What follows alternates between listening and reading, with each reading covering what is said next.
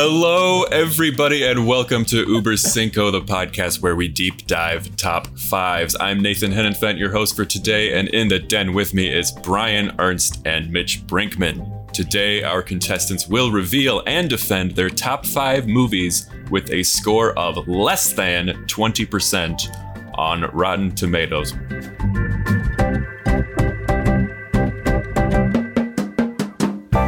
Brian, Mitch, welcome. How you boys doing? Oh, good. Pretty good there. Oh, yeah. Good. Just spent a whole bunch of days finding out how bad my movie taste is, and I had a great time. So, Brian, I know you were doing an accent there, but Mitch, isn't that just like your regular voice? Yeah. I actually, if I call my mother and I don't use that voice, she can't understand me. So, if I don't mention the word rhubarb in the first 20 words, she hangs up. So, you're no son of mine. Yeah. All right. If this is your first time in the Uber Cinco Den, let's wake you out of hibernation with a quick rundown of the rules. Each player in the den has spent time with today's topic, arranging their top five answers in order of importance. Those answers have been submitted to the host, who will moderate the game, awarding points to the player with the most poignant answer. Starting with their number five choice, we will move up the ranks until we reach each of their top answers. But if both contestants happen to have the same answer on their list, well, we have an Uber Stare Down. You will hear the official Uber Cinco siren, and both players must reveal their answer and what number they ranked their submission. An Uber Stare Down is all or nothing, with one player earning 3 points. After all answers have been read, the host will reveal the final score. And as the host, I am, of course, entitled to put in place a house rule. Should either contestant violate the house rule, they will be severely penalized, so pay close attention. As usual, I'm implementing a golden rule from the old Hennenfent family farmhouse. I remember standing with dear old granddad at the edge of the North 40 on a moonlit summer's eve, thousands of fireflies rising out over the vast soybean fields in a luminous ballet. The great horned owl perched in a crabapple tree, hooting his mournful cry to signal the end of a day, and the screech of a polecat with his tail caught in the drainage ditch. Granddad would emit a weary sigh and say, "Nathan, I'm a fair man and a just man, and even a tall man. But as long as you live under this roof, you must abide these words. If there's no eggs in the coop by 10:15, you've got yourself a rooster. That ain't no hen." All right, and as a quick reminder, don't forget to stick with us till the end of the show, where I, Nathan Hennenfent, will give you my Fast Five send-off, while I will rattle off the definitive list of the top five cars of all time. Vroom, vroom. All right, without further ado... Chevy. Let us get into it with our number fives, and I am going to go with Brian. Your number five, please. Movie with a score of under 20% on Rotten Tomatoes. All right. So my approach here, my list is not in order of favorites. I've gone from highest in the 20% bracket to the lowest. So, Brian, I just want to say now, if there is an Uber Stare Down here, yes, we both have the same movie on the list. You're going to have to tell us where it ranks, because you have to defend how good this bad movie is. Oh, all right? I just want to put that out there. So I'm ready to go. I'm ready to go. Oh, I am. Yeah. Oh, no, I'm competitive about how bad my taste is. Let's go. All right. Sorry. Continue. Same here. So and I mentioned to you guys off mic before that I found a lot of movies that were under 20% that I quite enjoy. I believe 28 films rounded out my list that I did knock down to five here. So my number five, coming in at 19% with critics, 53% with the audience, is The Identity Thief from 2013, starring Jason Bateman and Melissa McCarthy. So this movie is directed by Seth Gordon, who's also done Horrible Bosses, and also one of the best documentaries of all time, The King of Kong, A Fistful of Quarters, which is about the two guys going towards the highest score in Donkey Kong. This is also written by Craig Mazin, who wrote Chernobyl, the HBO miniseries, and has a respectable box office of $134.4 million. I believe that's coming off. This is Melissa McCarthy's first leading role following Bridesmaids. So I got a feeling that was a big lead for that. Well, also, I mean, Grown Ups 2 made, I think, $8.7 billion worldwide. So, yes, it doesn't always connect. No. The bar is low. It's just, you'll see some of these other staggering numbers we'll talk about later. It's pretty interesting. So the reason I put this on the list, it's got two of my favorite performers. I love Jason Bateman. I love Melissa McCarthy separately. And when they came together, I like that. So especially seeing anytime Jason Bateman's the straight man in anything, I'm there. I also like this movie because although it's billed strictly as a comedy, there actually sort of is a heartwarming take towards the end. Although McCarthy is the annoying, just kind of blatantly law-breaking person, there actually kind of is a lesson in the end there. And they're both actually just great actors. So there's actually a little bit of emotion towards the end. What's the lesson that this bad movie teaches you? That if you steal stuff, you go to jail, which is actually not usually doesn't happen in these kinds of comedies. So, and it's basically because she's just she's actually has a sad backstory. But other than that, so again, the annoying shitty character learns a lesson, and then, but this wouldn't be a 20% or less Rotten Tomato movie if there weren't some pretty hilarious reviews. So one of my favorite reviews I found was from Wesley Morris at the now defunct Grantland. The laughs don't stem from wit or setups, but from phony rage and cheap slapstick. And that's exactly why I like the movie. I have to say, I do not remember this movie existing, and it's got two pretty big stars in it.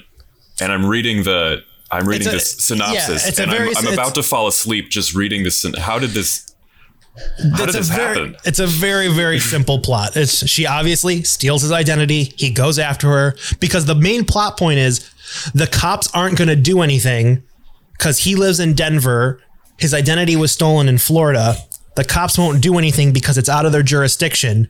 So he has to go to Florida and solve it himself. Because, you know, that's the way vigilantism is great in this day and age. Well, and also we learned from the Ted Bundy doc, cops don't call each other or email across state lines. So there it is. Yeah. So in doing my research here, I found probably what is the greatest website of all time for this. It is called commonsensemedia.org. And every single movie on their lists has what parents need to know for every single movie. It's kind of like the Rotten Tomatoes for this. So what parents need to know about The Identity Thief. Expect lots of innuendos and plenty of swearing, including fuck and shit. Plus some racist jokes, drinking, wine and hard liquor. And product placement. Oh, no. Parents need to know about this product placement. That was their last warning on their list. Well, if a young child sees a devilish, sinful Hollywood star enjoying, you know, Ruffles, sour cream and cheddar baked, they might go down the wrong path, you want to avoid that. Yep. Now, okay, I remember I saw this movie, I think, in a theater, but it was during a double or triple feature. Thank you, AMC, for having lax ticket checking policies. And I remember I kind of forgot about it like a couple days later, but I remember thinking they needed more of this script. I mean, you know, I feel like big Hollywood comedies nowadays, it's always, you got to have a little action. It's always a road movie, right? Mm-hmm. That's the only thing they want to make for whatever reason. But it felt like they just said, let's just put these two in a car and like they have to fill in the rest. Right. And to be honest, the moments of them in the car are the worst parts of the movie. It's anytime they're out of the car that movie actually gets kind of interesting.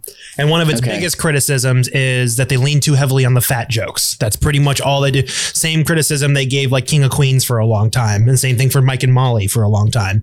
Which also King of Queens is on tonight at 9:30 on WCIU, your local affiliate. I did see that advertised on the side of a bus as I was getting my mail this morning. So yeah. Oh, you lucky bastard. Even I love it. Reminded me, I still would have got there. But this movie sounds to me like it sounds like somebody was going, like they'd already signed on these two, the two actors, and then somebody had like just lost the script, and so they had to scribble some ideas down on a cocktail napkin into the bar really quickly. And they walked in, they're like, "Yep, it's here we go," and then they were just trapped into making this movie. Nobody actually wanted to. It was just a big series of lies that got out of hand. And I'm not convinced this is one I want to spend my time on. Well, if you enjoy Jason Bateman as a straight man and you enjoy Melissa McCarthy performing physical comedy, a lot of fall downs, a lot of good stuff like that. If you're a Fail Video fan, you will enjoy this movie. I love seeing people I admire get physically injured. It is. Yes. So also, Brian, thank you for finally being truthful and outing yourself as a fail army soldier. So of course I am subscribed. What would I look like? Throw out a shameless plug too for kids getting hurt on Instagram. If you don't follow that, please follow that. I thought you were just saying like a general plug for like, kids get hurt. That's the best. It's like, what kind of filth are you made out of? But no, okay, it's an Instagram account where you watch children get hurt. That's totally different. I rest my case. Yes. on that heartwarming note, Mitch, why don't you talk us through your number five? Sure. Yeah. So my number five is called The Layover, and it's a recent comedy. It's starring Kate Upton, who of course supermodel fame, and Alexander Daddario, who rose to fame quickly with her turn in True Detective, and she was in, I believe, Baywatch and some other movies. So two beautiful women are the leads of this movie. I don't know if Kate Upton's done another movie after this, because this was, it's a 0% on Rotten Tomatoes. And then you find out who the director and the writer was. The writer is David Hornsby, a.k.a. Rickety Cricket from It's Always Sunny in Philadelphia. So you're thinking, okay, we've got some solid comedy chops here. And the director is William H. Macy. Again, you're thinking, okay, a veteran of Hollywood productions. He's going to understand how to direct a script, put a project together. That did not happen whatsoever. And basically think about it like this. You just take the raunchiest, again, a buddy road comedy possible. And there they lean so heavily on the idea that that it's hilarious that women, 1, get drunk, 2, want to have sex, and 3, are trying to con people. It starts off, Kate Upton is trying to con some people into buying North Korean cosmetics from her that cause a horrible rash. Yeah, right? And you're like, okay. She goes home and she's real sad and dejected about it. Daddario's a teacher. She's not allowed to teach to her full potential. And they're like, fuck it. Let's just get out of here. Let's go on a road trip. They meet a hot guy at a hotel. They're both trying to go for him. Best friends and roommates cause real, true bodily harm to each other by slipping each other drugs, locking another one in a disgusting bathroom at a gas station, ostensibly to leave her there to die also, which is just hilarious. I mean, what best friends don't want to kill each other in the pursuit of a love interest, of like a 1 or 2 night stand perhaps. And it's just clunky scene after clunky scene. Cal Penn shows up at one point. The hot guy is some unknown guy to me. I don't even remember his name, but he had long blonde hair. He honestly, kind of looked like, Nathan, but with like maybe an extra 30 pounds of muscle, and like some tanning juice over his body. But. So nothing like me. Hey, I was trying to, who knows? And I look exactly like him, except for all of the ways in which he's good looking. I'll say that. And Mitch doesn't like this movie because he's not attracted to the hot man. I just, like there's no life in his eyes, and you can tell he's up to something the whole time. Mitch needs his hunks to have light in their eyes. Yeah. Which also, if you want someone, this is going to come up later. If there's no magnetism in your eyes, then actually that's going to come up on a different episode. Sorry, I'm jumping ahead here a little bit. But magnetism in your eyes is a very important thing for a lead in a movie that people want to lust after. So why would I want to what? Like I like that you're swinging for the fences here, going with a 0%er right out of the gate. Sure. But what redeeming quality would be there? Because there's got to be one, or else he wouldn't have picked it. Yeah. Okay. So. This, you first have to be a person who's able to sit through a bad movie and like enjoy how bad it can be, which I know Brian maybe more conducive to that than you, Nathan, but I'm putting it out there, but I'm referring to this. This is like a shock and awe one and done. You watch it once, you're like, holy gosh, I can't believe I got that close to that a pile of poop that was on fire, and I allowed myself to smell it for that long. I got a little high. You know, like, oh, that was, I've never done something like that. That was dangerous. So it's that bad. And it just, you know, it doesn't feel like, each scene felt like a sketch, you know, like sketches sort of like loosely tied together by bad transitions. And in the end they grow up and they you know, they're like, oh, we got to move out. Like we need our own spaces. We've got to mature here. And turns out one moves out, but then she just moves one apartment over down the hall. So like they're still best friends. It's so great. But the my favorite part though is at the end when they the hot guy they're both lusting after, turns out he's engaged and he's trying to get to his own wedding. And so they get to his wedding and they find him acting around his actual fiance, who's a real, you know, type A ball buster. And guess what? He's whipped. So he's screwed for the rest of his life anyway. Wow. And then they're just like, whoop, yeah, clean our hands of that guy. And then it's, and then they go on with their lives. That's like, I bet watching that you felt like I did when I saw The Sixth Sense for the first time. Just the rug was just ripped out from under me. You know, that's what a twist. Exactly. Also, if you watch Breaking Bad, Badger from there is in it too, as he's a rare gems dealer. So yeah. Which is actually Adam Sandler's basis for Uncut Gems, which people didn't know that this was actually the foundation for that. Exactly. Amazing, yeah, this is the prequel to that. So, yeah. Yeah, just a lot of like insane jobs and also part of the movie takes part in St. Louis, which I think they just got money from like visitstlouis.com, because they showed like the arch and like other stuff. And they talked about specific St. Louis destinations to go and visit. So there's like, it's just a bunch of weird stuff like that. So it's on Hulu. Check it out. That's my number 5, The Layover. Okay. All right. Well, for this round, I'm not sold that I should be watching this. It was so forgettable. I already forgot which movie we were talking about. The Identity Thief. Identity Thief. Yeah.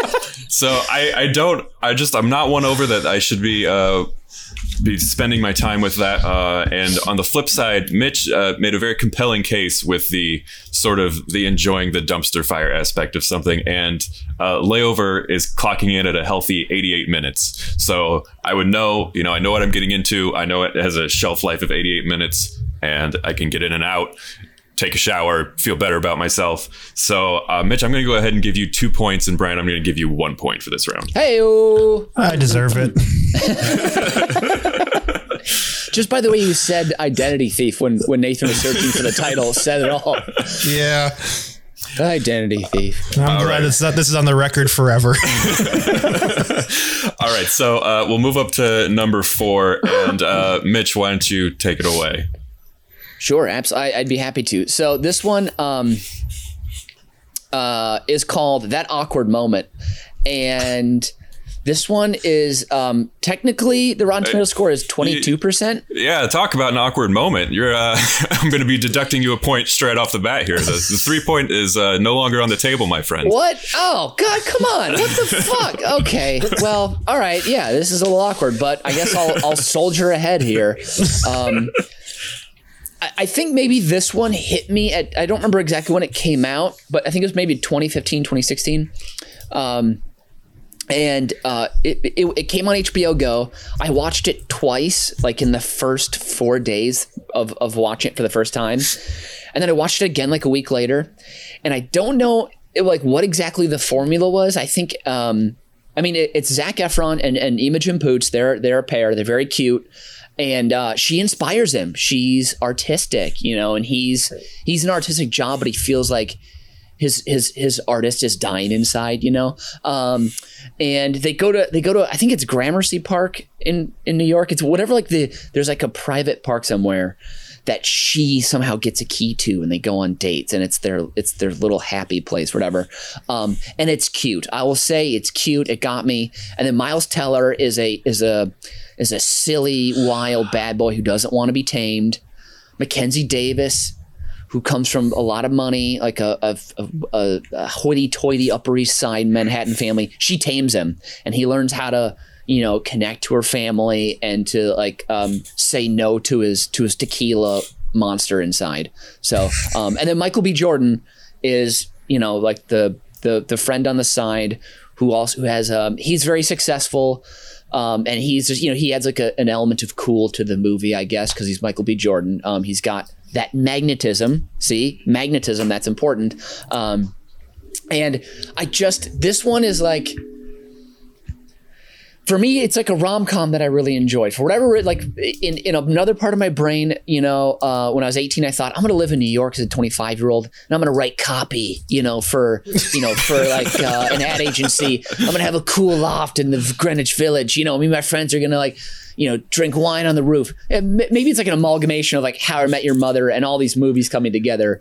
But for whatever reason, this got my goat when it came out, and it's fun, and the people are like, there's some talent in there, but the plot is awful. It's like you just see it from a mile away. I have very fond memories of 18-year-old Mitch, and I can attest to everybody that if you ask 18-year-old Mitch what one of his just wildest fantasies is, writing copy would certainly be at the top of the list. All right, I have a follow-up question. Is this the movie that has either the morning or post coital urination scene?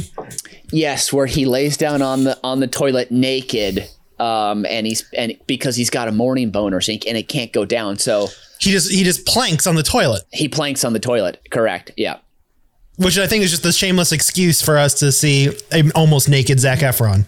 Well, yeah, because he keeps it tight, he keeps it right, and he's basically a gymnast. So yeah, I pulled up the movie poster while you were talking, and it has the most hilarious tagline, which is, "When you realize getting some means wanting more." and that's absolutely, you know, he can't settle down. You know, he's addicted to the fun lifestyle, yeah. And you know, so and Miles Teller, this is kind of, you know, Miles Teller's attempt, I think, at, you know, trying to like, he's like playing it cool, you know, he's trying to do that fun comedy thing. So yeah, it's not overly funny, but for whatever reason, that got me. Like in the, do you have it up? What year did it come out?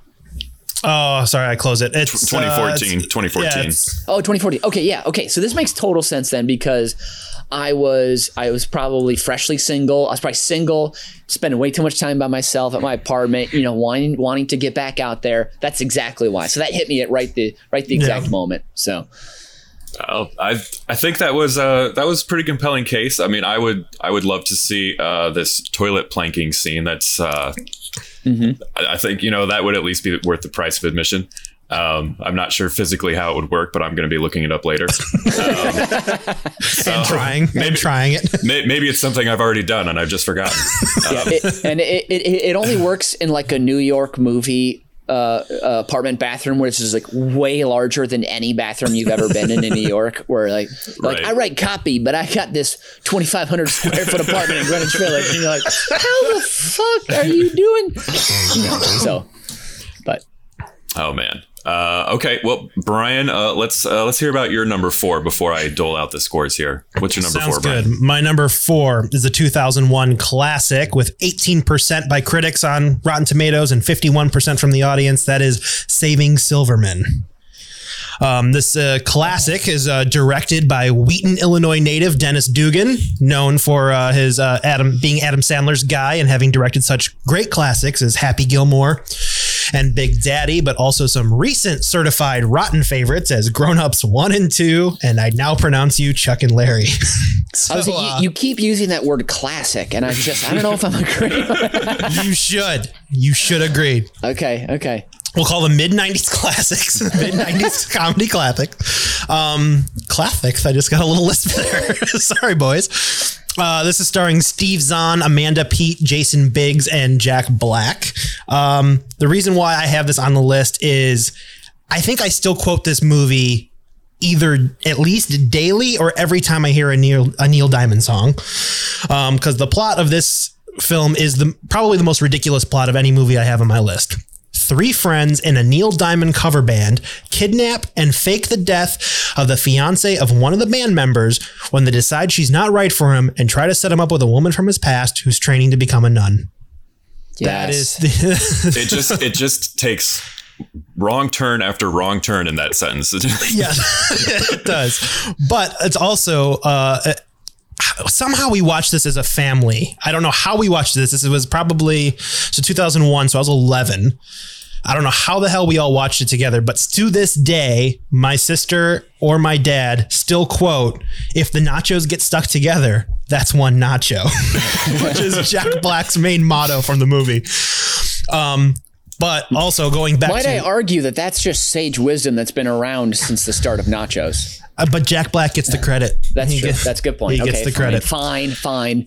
But it also has a hilarious take, going back to Common Sense Media. What parents need to know about Saving Silverman. Parents need to know that this is a PG-13 movie that could easily have qualified for an R. And in fact, an R-rated version was also released on DVD. And they should be very cautious about evaluating its appropriateness for teenagers. The movie has very strong language and jokes about oral sex, masturbation, and homosexuality.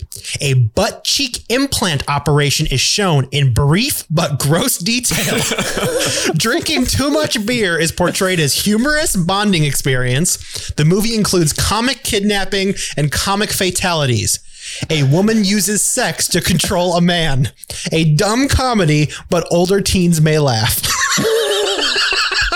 Wow. I was like, that's a perfect review. I love it.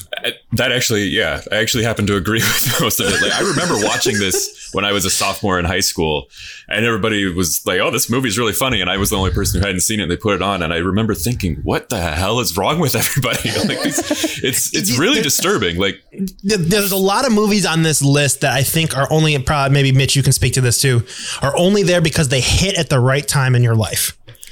You watch them at a certain age and they get stuck in your mind, and that's pretty much why they become funny to you and not to others. I mean, it's just kind of an amazing movie to watch. Of what were they thinking? How did they actually get made? Like, nobody at any point was like, faking your girlfriend's death is not where you need to be mining laughter. Like, that nobody ever put the brakes on. It's just amazing. It went through and actually got to the screen. And a fun fact is, this is going Identity Thief and this both star Amanda Peet. So that's the only one on my list where the actor appears in both. Oh, she is obviously the fiance in Saving Silverman, but she's also Jason Bateman's wife in the Identity Thief. So I was trying to figure out if I had any other overlap, and that was the only one. Now I'm curious, when he thinks he's lost his, because I think I've seen parts of this on cable. I haven't seen the whole thing. When he thinks he's lost his fiance, is there like at least a montage of him grieving, or is he just like... Oh, he goes into full mourning and builds a shrine. Oh, he does. Okay, good. And I believe... It's very dark. It's very dark. And I do believe that Steve Zahn's ploy, his entire speech to get him out of the shrine room to go on a date with this woman, is he repeats the word, "come on," about 50 times. He's like, I set up a date. I set up a date. No, come on. Come on. Come on. Come on, come on, in that Steve Zahn way. Yeah. And I laugh every time. It's the stupidest thing I've ever seen, but it works for me. I think the only person to be able to pull that off better would be Christopher Walken, if he just said that 50 times in a row. Come on, come on. Certain performers, you can just give a word and just repeat it, and it'll tickle my funny bone. Yeah. All right. Let's see. So, Brian, I think this is one of the classic bad movies. It's just so bizarre and strange and dark. But when you've got Steve Zahn and Jack Black are pretty much watchable in anything.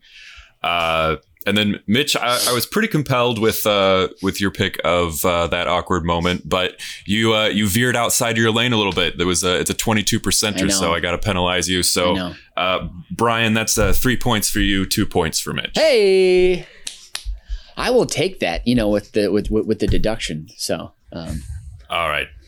Well, I hope you've learned your lesson. Sorry, master. Brian, let's check in with your number 3, please. My number 3 comes in at 11% from the critics, 69% from the audience for a disparity. This is 1998's A Night at the Roxbury.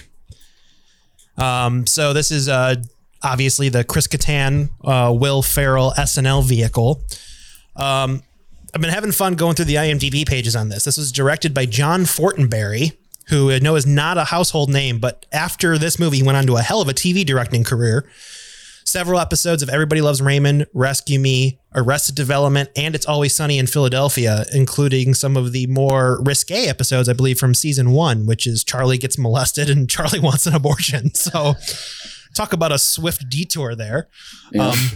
But I think it's also one of our favorite, my favorite Arrested Development episodes for British eyes only. So that's a great one. That is a classic. Is a great one. Movie did not do well at the box office. But the reason why I have this on my list, I think it's one of the more memorable of the SNL films of that era.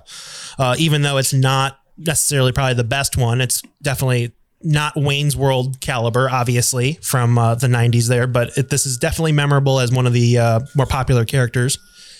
And it's also a movie that I quote regularly. I think every time I've come across Emilio Estevez, I always say, the mighty duck man, I swear to God. It is just part of my lexicon now. Are there any other quotes from the film, or is that the only one? That's one of my more favorite ones, or anytime they talk about Richard Grieco, that's pretty great. Yeah. One of the best reviews I found was from Lisa Schwarzbaum at Entertainment Weekly. On the hamburger helper continuum of high-fat content feature-length comedies extended from Saturday Night Live sketches, A Night at the Roxbury hovers around the Stewart saves his family mark. Not as grisly as It's Pat, but not as lean as Wayne's World either, which I thought was pretty great. But even more so, circling back to Common Sense Media, what parents need to know about A Night at the Roxbury is that, as with most broad comedies, there are close-ups of cleavage and sex jokes in several scenes. It's not the base potty humor of similar comedies, but it's dumbed down comedy that's a better fit for teens than tweens. Not worth seeing unless you're a huge Will Ferrell fan. Interesting. Okay. I have a favorite review of this one. Basically a longer version of its poster. Yes, 100%. So I'm where does it fall in the pantheon of SNL sketches that got turned into movies? It definitely isn't the bottom. Like, there's certainly have been worse ones. No, for sure. I mean, Stewart saves his family, and It's Pat. I think It's Pat may have a 0%. I'm not sure. It's Pat was bad. I mean, I was not a Coneheads fan. Me neither. Yeah, I think this is, at least the characters here are, I mean, everybody knows the dance, you know, there's, yeah. And that's more from the skit, but yeah, it's pretty much just a morphing of that, but it was more of a, let's give Chris Kattan a movie vehicle, I think. And then let's try and get Will Ferrell on the screen, because this is like the turn, 1998, he left SNL in 2001, I believe. So this is probably peak Will Ferrell popularity, and probably just before we start getting our Anchormans and stuff like that. So this was probably our first vehicle to get him on the silver screen. Now, this movie, is it like, do they get wrapped up like in a drug conspiracy somehow, or like you know, what's the? No, what's the entire plot of the movie is they need to get into a club that they can't get into. Because the late Michael Clark Duncan is the bouncer who won't let them in, either because they don't have attractive ladies on their arm, or they're not cool enough. Sure. But they get rear-ended by 21 Jump Street star Richard Grieco one night, who is a frequenter of the Roxbury, who allows them to go in for the night, where they cross paths with the club's owner, and insanity ensues. But then the entire plot becomes, we have an idea for a club that we want to make ourselves so we can get in. So it's like so it's like an entrepreneurship movie is what you're saying. Yeah, it's a real rags to riches entrepreneurship, pick yourself up by your bootstraps type movie. Now, when how early in the film does he let them into the club? I would say this is probably the beginning of the second act. So that is the point of. Well, there's the problem is, if you were pitching it to me, these characters they just spend the entire movie trying to get into the club. Yeah. And like, that's the end goal. I actually think that's a pretty workable premise. But once you give them what they want that early, then where are you going to go? Very true. Well, it's like, we got to give them love interests now. And they just basically portray these two women as soul sucking gold diggers We're like, oh, they're rich. They're talking to the guy who owns the club. They must have money. And the second they find out they don't have money, they dump them. And that happens midway through the second act. And you're just like, oh, come on. Can we do a little bit better than this, please? Oh, my. I have to say, male writers from like 90, well, just forever until like 2005 were very creative with their female characters, I have to say. Yes. So, well, now, okay, when this came out, why did you like, what was it about? Was it you just loved the dance? Like, it just reminded you of good memories of enjoying SNL? Like, why is this? So, like, and have you watched it recently? Does it hold up? Well, I own it on iTunes, so I watched it last week. Oh, okay. And I believe I paid at least $12 for it. So I definitely holy shit overpaid. I'm sorry to swear, but that sounds like a lot. Yeah, I definitely overpaid. I don't think I saw it in 19. I was only 8 years old, so I don't think I would have seen this until it came out on TV or video. So I probably wouldn't have seen this for 2 or 3 years past. So then I would have been an early teenager and been like, oh, Will Ferrell's like this guy now. I like all these movies. Let's watch this thing. Like, oh, it's so funny. I'm 13. This is hilarious. Okay. And I think that's why if I saw it when I was 8, I don't think I would have this same reaction. But because I saw it as an early teen, I'm like, oh, yeah, this is so original and funny. Okay. And so last week's viewing, are you still holding that idea? I think I laugh because of nostalgia. I think that's what it is. Okay. Nostalgia. Is there a laugh track in the movie? No, I'm just kidding. It probably would help. But there's like, yeah, I mean, there's nothing more crucial than watching if you've ever watched Big Bang Theory clips where they've stricken out the laugh track. Oh yeah. Of any sitcom. It's just horrifying to watch. And it's just, that's what a lot of the SNL skits that became movies felt like. Yeah, exactly. Yeah. Well, and then you think if there's that much time where they're just standing there waiting for the laugh, that must be easy for the writers. That's like a third less writing you have to do. That's true. I mean, there is a lot of time you have to factor in there for the laughs. Yeah, man. Yeah, and when you're, instructing the audience to laugh or pre-record it, you don't have to go to the trouble of being funny, which the Big Bang Theory also proved. Oh, that's right. Yeah. And also from just just from a logistical standpoint, I mean, if you got to write 24 to 26 of these things a season, it's probably good to leave in some time for laughs so you can catch up and save your jokes for the next episode. Yeah. Mitch. Yeah. You're up, sir. Your number three. Oh, please. My number three, of course. Yes. Okay. So this one actually comes from another SNL alum. This is not an SNL movie, though. I want to say that off the top. It's Dirty Work. Who you guys ever seen Dirty Work? Starring Norm Macdonald. Oh my God. I feel like I've always been aware of this movie. Sure. And I've heard tons of people talk about it and quote it. And I think I've probably been in the room when it's on, but I don't remember ever sitting down and watching it the whole way through. Okay. Well, yeah. And this is another short one. I think it's like an hour, 20 something. But sometimes it can feel like, because normally I'll put it on when it's after midnight, I've been having a nice night, feeling a little toasty and like, ooh, let's watch a little Dirty Work, and I'll throw it on. And then it feels like it's 2 hours. Cause like time moves slower when it's that time of night and you're drunk. But, this one's got 17% Rotten Tomatoes score. And it is full. You have to love Norm Macdonald. If you don't like Norm Macdonald, you will absolutely hate this movie. So if you cannot appreciate his dry humor, then this won't work probably on any level, because it's how he says his words. It's hookers, it's midgets, it's dead hookers, and just very, very dry. Chevy Chase makes an appearance as the addicted to gambling doctor with a violent bookie, and he's got extra hospital beds to sell. Very fun character. They just kind of like check in with him. And he's taking care of his dad, or his friend's dad, I should say, Artie Lang's father, played by Jack Warden. Classic. And Jack Warden is just a horny old man that always asks why they didn't bring him whores when they come to see him. It's a crude movie. It's quite crude. I have to say that. Chris Farley also is in it. And I know this, like all this sounds horrible. And the last time I watched it, which was probably 5 years ago, it was at night. I turned it off. So like, I don't think it holds up, but in my past, I thought this horrible, filthy humor was so great.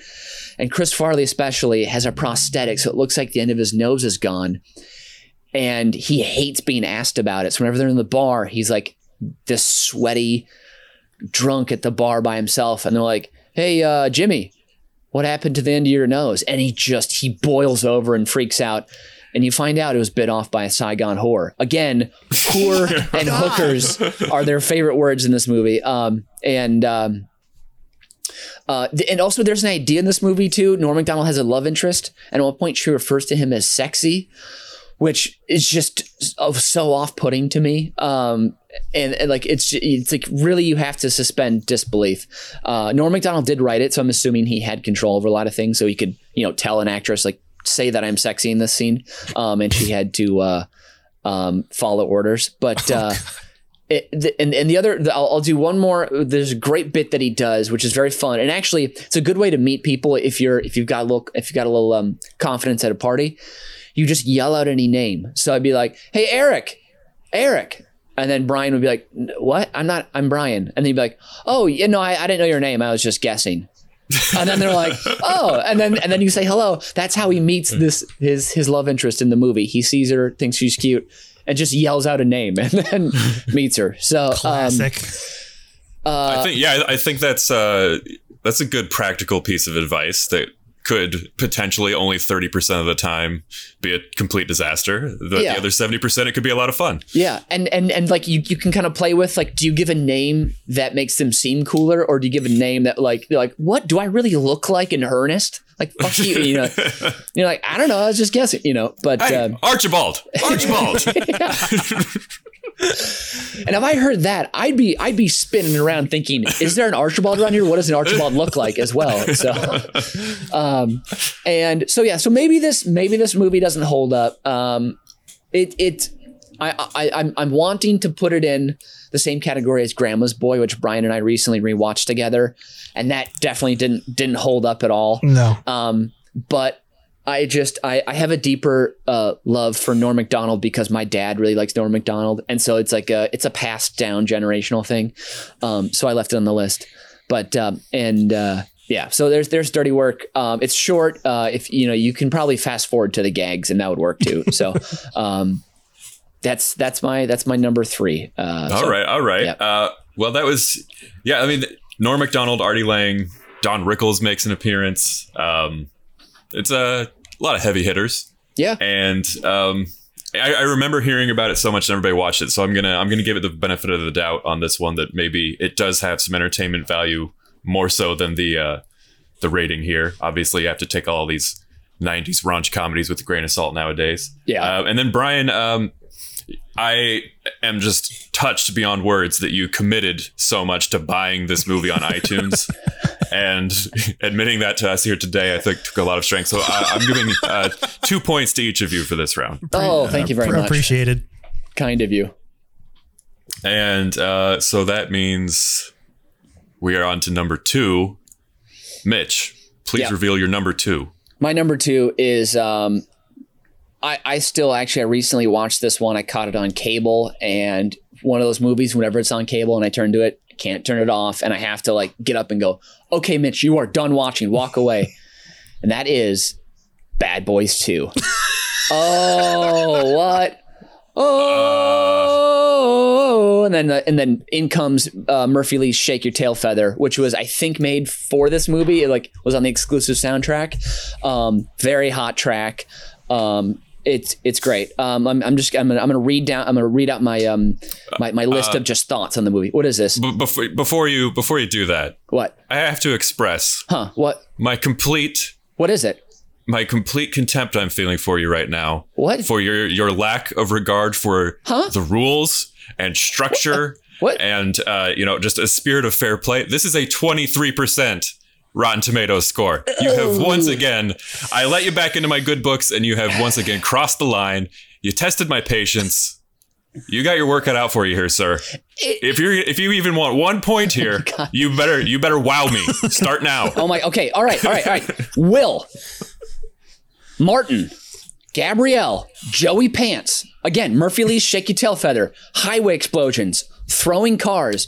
white suits, rats copulating just like us, an ecstasy trip, hot corpses, Mike Lowry affording a Ferrari on a cop salary, Mike Lowry affording custom suits on a cop salary, Marcus Burnett affording oceanside real estate on a cop salary, a yellow Hummer drives through an entire slum in, is it Costa Rica or Dominican Republic or Cuba? I can't remember.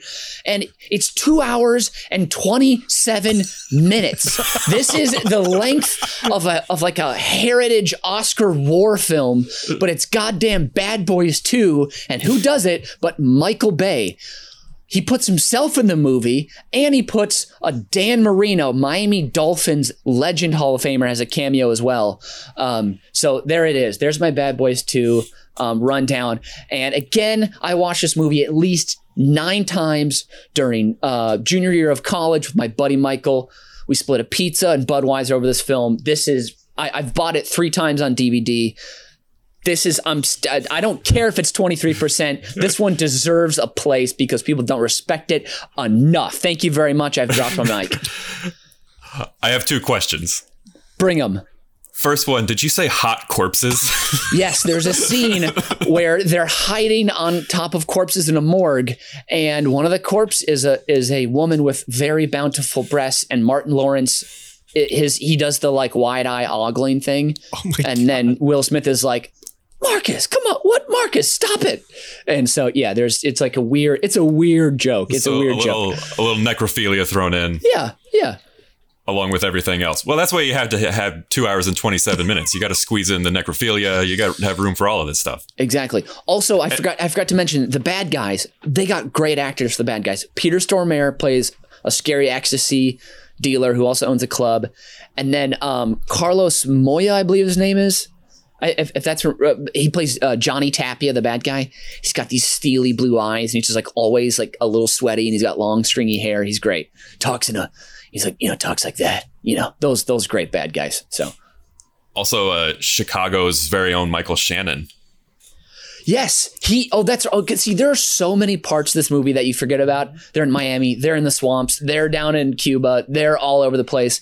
And he yells, "I've got my rights," before someone stuffs him in a trunk. He's playing a white supremacist. So I'm also seeing NBA champion John Sally makes an appearance. Is that right? Oh yes. I think he's a cop. He's one of the good cops that like walks by and makes fun of them, I think, in the precinct is what that is. So is this the best Dan Marino film, or is it Ace Ventura: Pet Detective? Oh my God, this is a way better Dan Marino film. Yeah.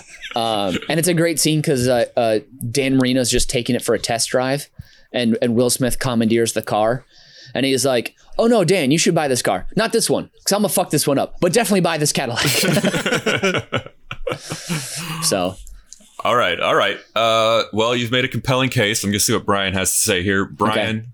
Let's hear your number 2. All right. My number 2 is 1997's Vegas Vacation. National Lampoon's Vegas Vacation at 13% here. What? Oh my gosh. I'm shocked by that. I'm very surprised that we don't have an Uber stare down here because 13% for Vegas Vacation, 51% from the audience. So I'm going to take a little detour here because I found something very, very interesting. So this is directed by a man named Steven Kessler, who only has one other feature narrative credit to his name on IMDb, which is The Independent, which is starring Jerry Stiller and Janine Garofalo, which we have to see after I've watched this trailer. This movie has a 60% on Rotten Tomatoes, and Jerry Stiller plays a B-movie director looking to make a comeback, but the trailer starts with this classic Jerry Stiller bit. "I said I wanted a stampede of buffalo. This does not look like a stampede, Ivan. Oh, run. Look, here come the 2 buffalo. These are the only 2 buffalo within 100 miles of here, Mom." "I don't want to hear from 100 miles, Ivan. If you have to airlift them in, I want those buffalo. I want buffalo on the head. He just keeps ranting about buffalo he needs in this wide shot of this Western that they're shooting. But whatever that is, that's adding to our list. We have to watch this movie together. That sounds incredible. I'm in. I am in. So back to Vegas Vacation. So the reason I have this on the list is I grew up in a very pro Griswold household.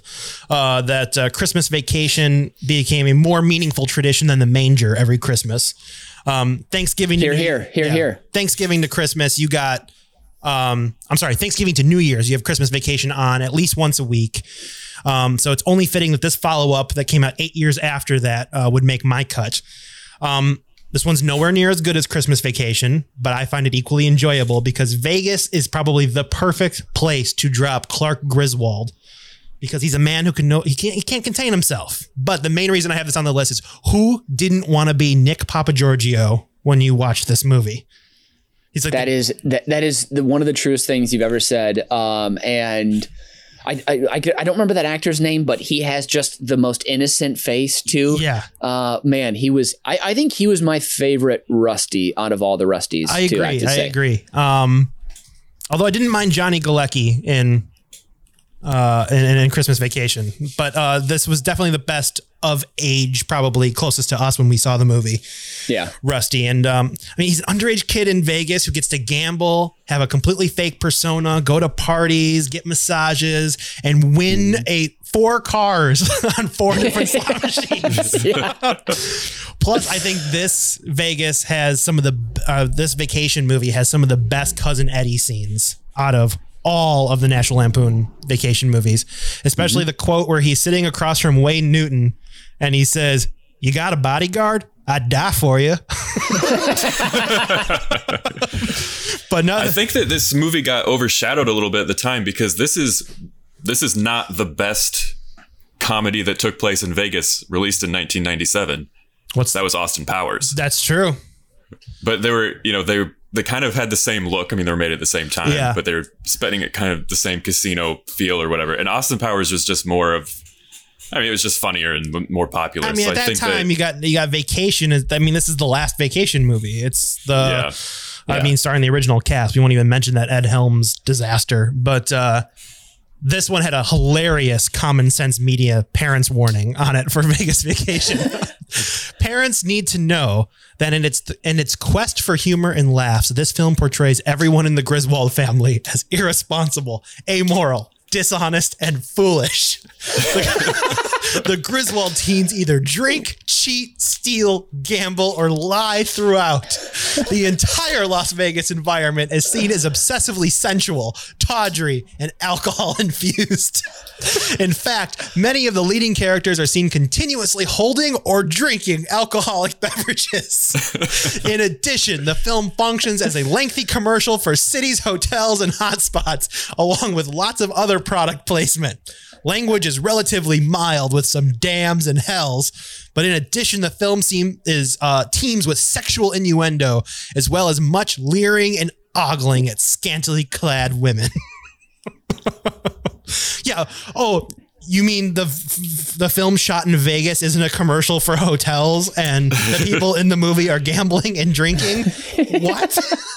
What?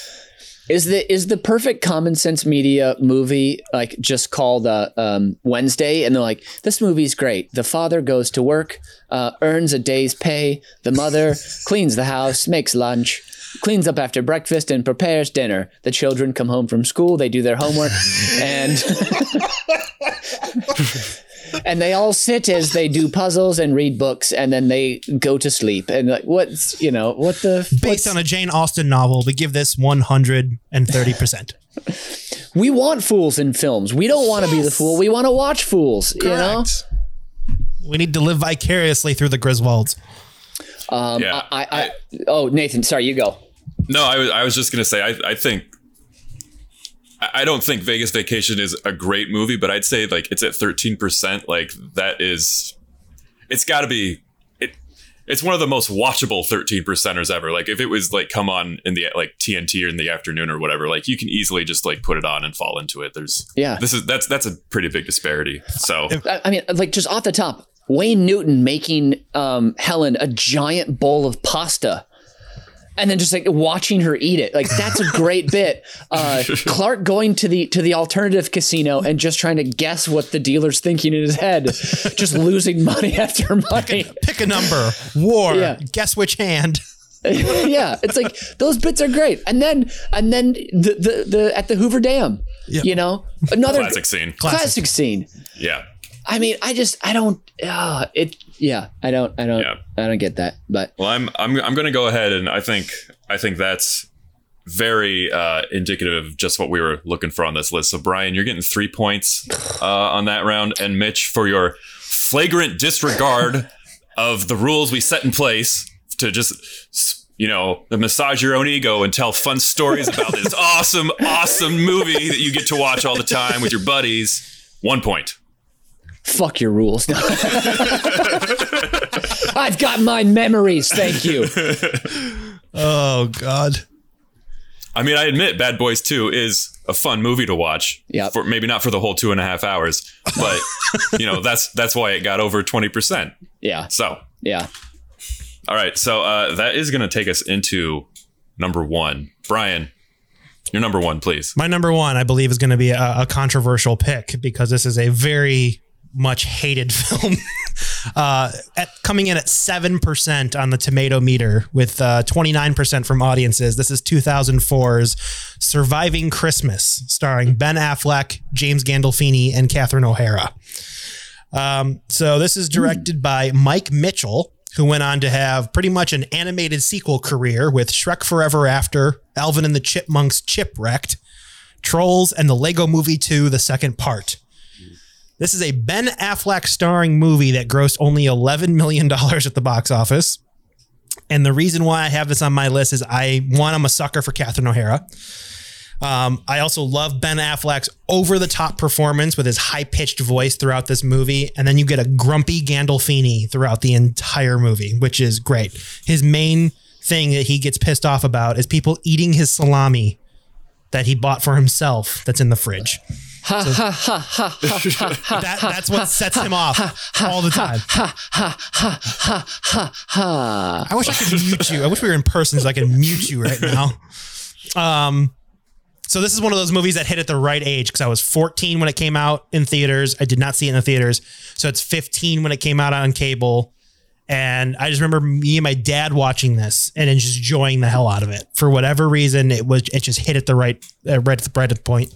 At the right point. Christina Applegate is the love interest in here. She is the plot of this film is Ben Affleck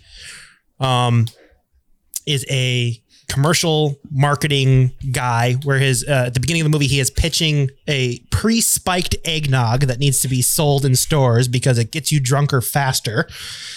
And then his girlfriend decides to leave him because he is not mature enough and not willing to settle down. So he decides to go back to his family home and set fire a list of grievances that he wrote on a notebook. And then James Gandolfini comes out, smacks him with a shovel because he thinks he's trying to burn the house down. And in retaliation, Ben Affleck decides he's going to give him $200,000 to let him stay there for the season. That is the plot of this film. Oh, I assumed James Gandolfini was his dad. No. So Ben he pays him to act like his dad. Correct. So he was like, I'm trying to recapture this therapy that he's going through. He's like, I need to recapture my childhood in this house. He's like, I will pay you $200,000 to let me stay here and act as my family for Christmas. So it's James Gandolfini and Catherine O'Hara, and they have one son that lives in the house. And he's trying to remember his grandfather as well, but they're like, we don't have a grandfather. He's like, well, we're going to hire a grandfather and we're going to call him Doodah. So they hire a grandpa. And then finally, Christina Applegate, who is the older daughter who's moved out of the house, comes back for Christmas, not knowing about this plan. And she's basically looking at everybody like, are you guys fucking crazy? Like, why are you doing this? This is dumb. As if her parents wouldn't immediately call her and be like, hey, by the way, we've got a complete stranger who's paid to live in the house for Christmas. So I take this is pre-Airbnb, too. It's not like they're renting out a room. This is, you know. So I take back what I said about Saving Silverman being the weirdest plot. This is definitely the weirdest plot on my list. This is the most depressing premise for a holiday movie I've ever heard. It's not great, but I did have it on my list again because that is my favorite nickname for a grandpa. I've heard in a movie is Doodah. I do like that. It's like Peepaw or something like that. It's pretty good. Yeah. I love the. I've always called my grandpa just grandpa, but I love finding out like those weird names that people have for their grandparents, like especially if I know their grandparents outside of them, like I knew like they were a teacher or something, mm-hmm. like somebody I really respected, they were a war hero, they, you know, they've done all these cool things, had these life experiences, and a toddler like accidentally says something like Peepaw or Poophead or something, and like that's just what grandpa's gonna be called for the rest of time. It just stuck. So I will openly admit this is not a good film, but again, it's one of those movies that hit at the right time. It had some of my favorite reviews that I've done during the research process for this, one of which said, "Tasteless, miserable, and utterly flaccid, Surviving Christmas truly lives up to its reputation as the last turkey in the shop." Wow. In 2003, moviegoers received a gift in the form of Bad Santa. The following year, they got a lump of coal in the shape of this bad movie. I'm also noticing, comparing the font of the titles on the posters, mm-hmm. Saving Silverman, this one has basically the same kind of font, but this one's got like a Christmas serif to the font, you know, which also, if you look at a lot of big budget, normally not great popcorn comedies have very similar fat red fonts to on their posters. It is just check it out. The fat red font effect is in full effect here. Yeah, I can't believe I got that out without tongue-tying. My other favorite review is, "The moral is that money can indeed buy happiness." It's 100% true. Well, so maybe it's the most truthful Christmas film ever. It might be, but also, why does Ben Affleck have a high voice in the film? No, it's just he screams a lot, so he's just like, "What do you mean you can't let me hear?" It's like he's like he Charlie Days it a lot, and it's just very, very weird. Okay. But like seeing Ben Affleck in a weird bad comedy is kind of fun, especially when this is like just. Because he goes from like this, like very quickly, like into Argo. You're like, what happened in life here? But I think he figured out he can't do comedies, I think is what he figured out. Yeah. Seeing Gandolfini lower himself to such things is a bizarre sight as well. I mean, Catherine O'Hara too. I mean, it just is so sad to see like all these pretty decent people in a not great movie. They love money. They do. They love money. And I couldn't leave without giving you the Common Sense Media parental warning on this film.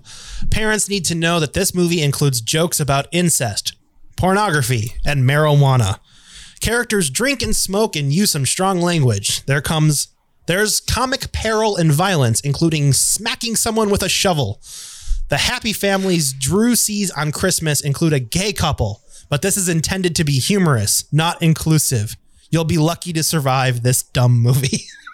Wow. Scathing review from Common Sense Media. Wow. Oh, that is brutal. Nathan, I'm guessing you've never seen this? I have not. No. I'm a festive holiday loving guy, but this one just hasn't nudged Emmett Otter's Jug Band Christmas out of the rotation yet. I haven't seen it yet either. At first when you said this, in my brain I had the poster and the fat red font of Four Christmases in my brain, and I pulled it up and was like, "Oh wait, no, that's right. It's something. It was a little different." But was Four Chrismases the Tim Allen vehicle? No. It was the Vince Vaughn, Reese Witherspoon vehicle, so which is directed by Seth Gordon, who also directed Identity Thief.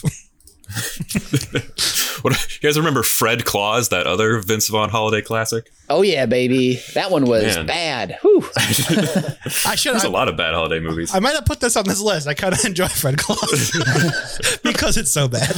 We could have just done a Christmas. We can save it till December and do a Christmas edition. We will do a Christmas edition for sure. I actually worked the Chicago premiere of Fred Claus that Vince Vaughn was at, and it was a very strange party. He cordoned himself off in a roped off area at Navy Pier Crystal Gardens and pointed at people who he wanted to have in his roped off area, hot women. And then everyone else was just kind of like like, you know, enjoyed themselves and drank and ate, but just kind of like watched him do this. It was very strange. It was very odd.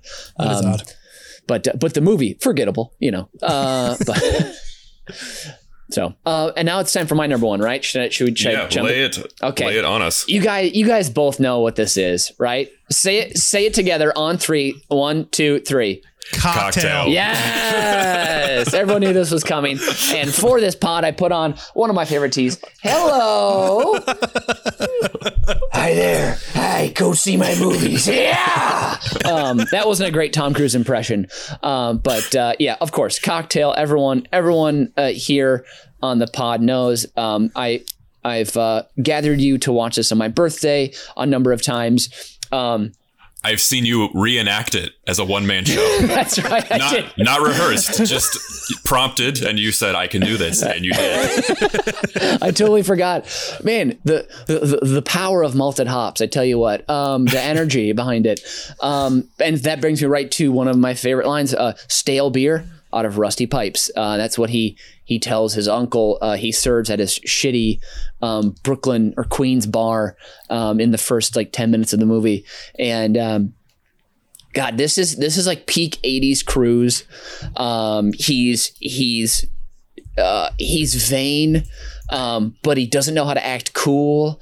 And it's always weird to me, because I remember asking actually Brian, asking your dad about this, of like if they went and saw this when it came out, and he was like, yes, we did.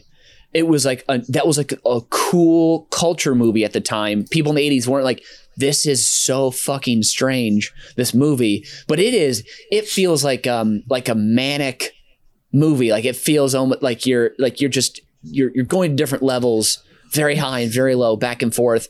One of the biggest parts of the movie is it just cuts from a you know, a smoky New York City alley, you know, those classic shots in the 80s, right to the Bahamas. And there's just boom, there's just like time cut, everything. It's like two movies split into two. Brian, you were going to say something. I'll let you jump in. Can you give the folks the one sentence plot?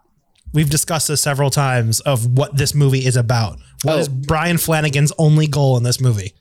Brian Flanagan wants $1 million, but he's not educated enough and he's too dumb to get a normal job. Yes. So he finds his way into a bar and becomes a bartender. And I guess uses his cute face and his loose hips and to become a favorite in both New York City and Jamaica. Oh my God. And it might be the last barman poet, isn't that? Yes. That scene? That is absolutely true. And I wish I memorized his speech for that. Damn. I was going to ask because I would say it now. One of my favorite scenes is actually from that portion of the movie. He's working at a giant New York City bar called the Cell Block, and him and his bartender friend Douglas Coughlin are dressed in prisoner shirts. That's like their uniform at the bar, and his love interest, played by Gina Gershon, who is a photographer, who comes from money. She's just a little rich girl, which they just hate that she has money. It's very strange. There's a lot of weird hate that goes on. Even though that's all they want is to have money. Exactly. They're like, all they want is be is the best yuppie, but they hate all the best yuppies before they get to be the best yuppie. And she asks for a drink, and he says, "How about an orgasm?" Because, you know, that's a classic 80s cocktail. And then he's like, how many do you want? And she's like, multiple. And he's like, oh, yeah. And then and it continues on. I wrote this down here. The Australian Douglas Coughlin is the old bartender who kind of teaches him the ways. And I was thinking about it, like, who does he remind me of? And I don't know if this is correct, but I wrote this down. It's as if Tom Hanks and Mel Gibson had a son. And he got Tom's hair, hips, and shoulders from the film Bachelor Party, and the rest from Mel Gibson. So, you know, pretty boring to watch on screen, and, you know, you're worried about what's going on inside his head. And it's a huge relief when he kills himself. I should have laughed, but yeah, that's a horrible part of the movie. It's so out of left field. Like, yeah, you don't think you're watching a movie that's going to have one of the main characters commit suicide, and then he does, and you're just, oh, Yeah. Okay. Where I guess. And like, I've only seen this movie a couple of times, but I remember like none of it makes any sense. It's a complete mismatch of styles, but it's memorable. Like I remember every single part of it because it's just each part is just like, wait, what? That was next? No, it's And it's based on a book, right? The same writer wrote the screenplay. Correct. Yes. Roger Donaldson. Is that the guy that wrote the book? No. He directed it. Haywood Gold. Yes. Because I can never. That name's great. Yeah. Oh, it's a great name. I wanted to mention too the weapon quote unquote weapon he uses to kill himself is the bottle of like Louis XIII cognac that Brian brings as a gift. Because it's a bet he made because Doug said, you'll be working for me in under a year. So he brings them this bottle is like, yep, you're right. Here I am asking for a job. They have some and Brian leaves and then he breaks the bottle and cuts his own throat with the bottle, which is that's horrible. Like why? It just get an exact tool at least. I don't know. Maybe that's too dark. But then the movie has a happy ending. It does. Yeah. It's just like an inexplicable happy ending. Him and Elizabeth Shue get together and they have kids and it's twins. And you just, you know, they're going to have a wonderful, fulfilling life with those two parents. Yeah. It's such an undeserved happy ending. Like it absolutely is. And also after they first meet, they have, I'm looking at my notes here. They have the most like just utterly grotesque, like gratuitous waterfall makeout scene where like you can tell in the filming, she feels uncomfortable, but Tom is just going for it. And like you can also tell he uses a lot of tongue in this movie when he's kissing, which is just gross. Yeah, you're like, Tom, be a professional. What are you doing? And then they ride horses on the beach. So it's this fairy tale thing. And then a scene later, he throws it all away for a $50 bet from a drunk at the bar who's like, I bet you can't bed that old woman down the, quote unquote, old woman. Yeah, even though she was 28. Yeah. And he throws it all away for $50. And she says that to him. And the reasoning for throwing it all away is when a guy lays down a bet, you got to take it. It's unconscionable, Tom. Unconscionable. The thing I found absolutely unbelievable out of all the things that don't make any sense in this movie is actually when he does the barman poet thing. It's like, I've been to bars. Nobody is ever going to shut up and listen to the bartender do that stupid little poem. Like that, you could hear a pin drop in that enormous club with hundreds of people. That would never happen under any circumstances. No, never. Absolutely not. Not never. Even if there was an emergency. No, like, it would not happen. Never. No, absolutely not. So yeah, this movie is, you got to relish Tom Cruise's like insane 80s energy. Yeah. And I myself, was an ironic Tom Cruise quote unquote fan at first, but I have kind of become one now. And this movie is definitely so bad it's good. There's a lot of like there's some Tom Cruise does some like drunk singing in it as well. That's very strange.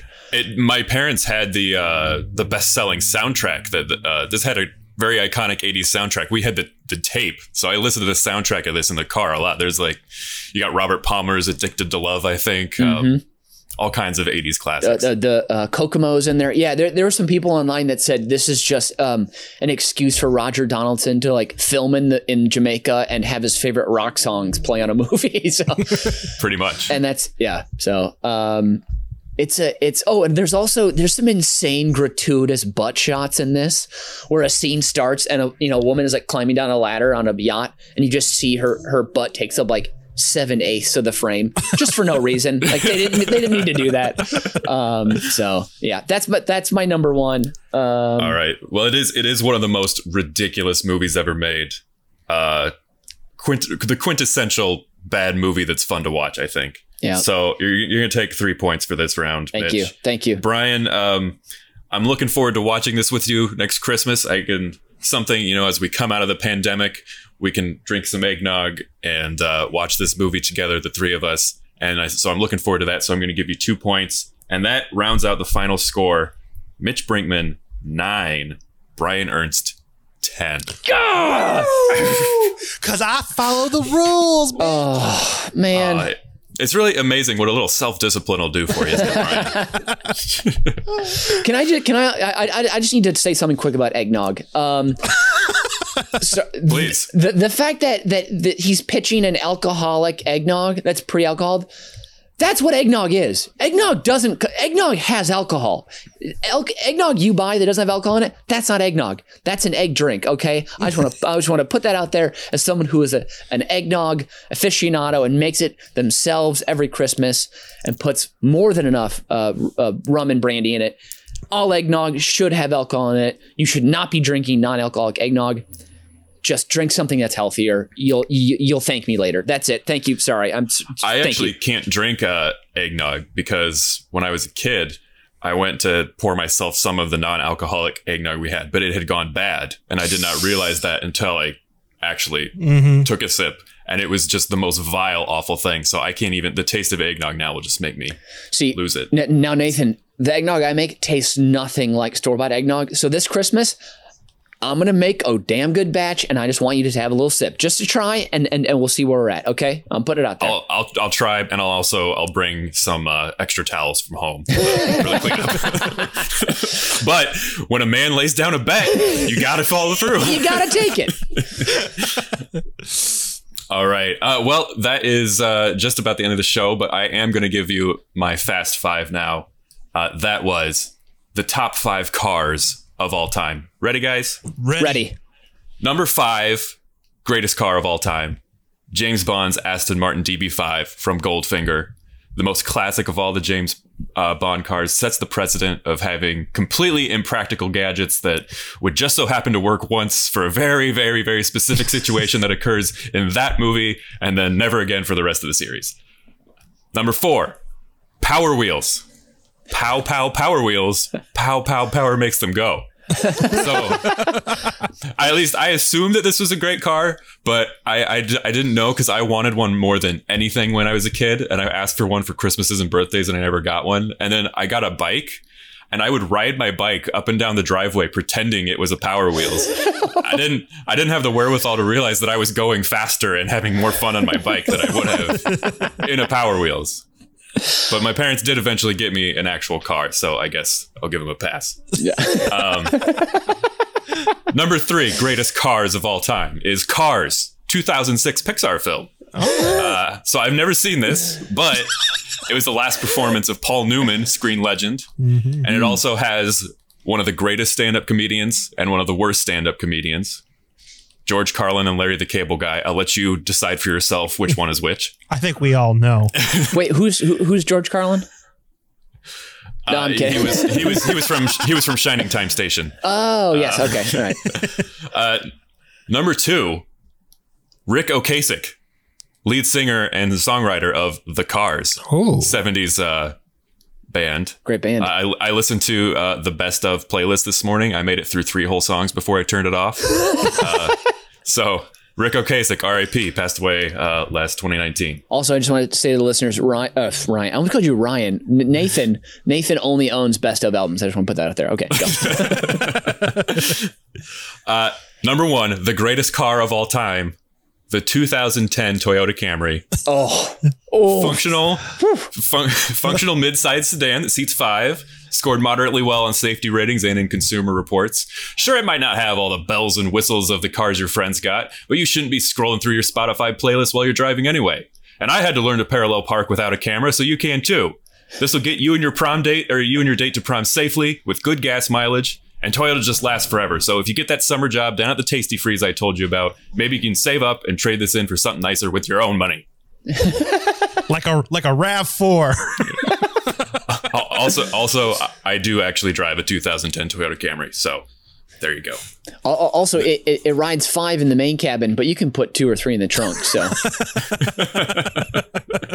Well, that is it, guys. The best transition. It just reminded me of something I got to take care of after we're done recording this. Heyo. Hey. Okay, well, that is this week's edition of Uber Cinco. Joining me from Berwyn, Illinois has been Brian Ernst. And from here in Chicago, Mitch Brinkman. And I have been Nathan Hennenfent. And as Bisbear always says, I'll see you again when the river meets the sea. Auf Wiedersehen and adios. You've just listened to Uber Cinco, a production of UBK Studios. Subscribe to the show on Apple Podcasts, Spotify, Stitcher, or wherever you get your fine podcasts from. If you like what you hear and want to support the show, please visit our Patreon site at patreon.com/UBK Studios. Every little bit helps us keep the lights on and the bill collectors at bay. Keep tabs on us on all the social media at UBK Studios, and most importantly, subscribe to our YouTube channel so you can see that we really are just a bunch of good Midwestern boys.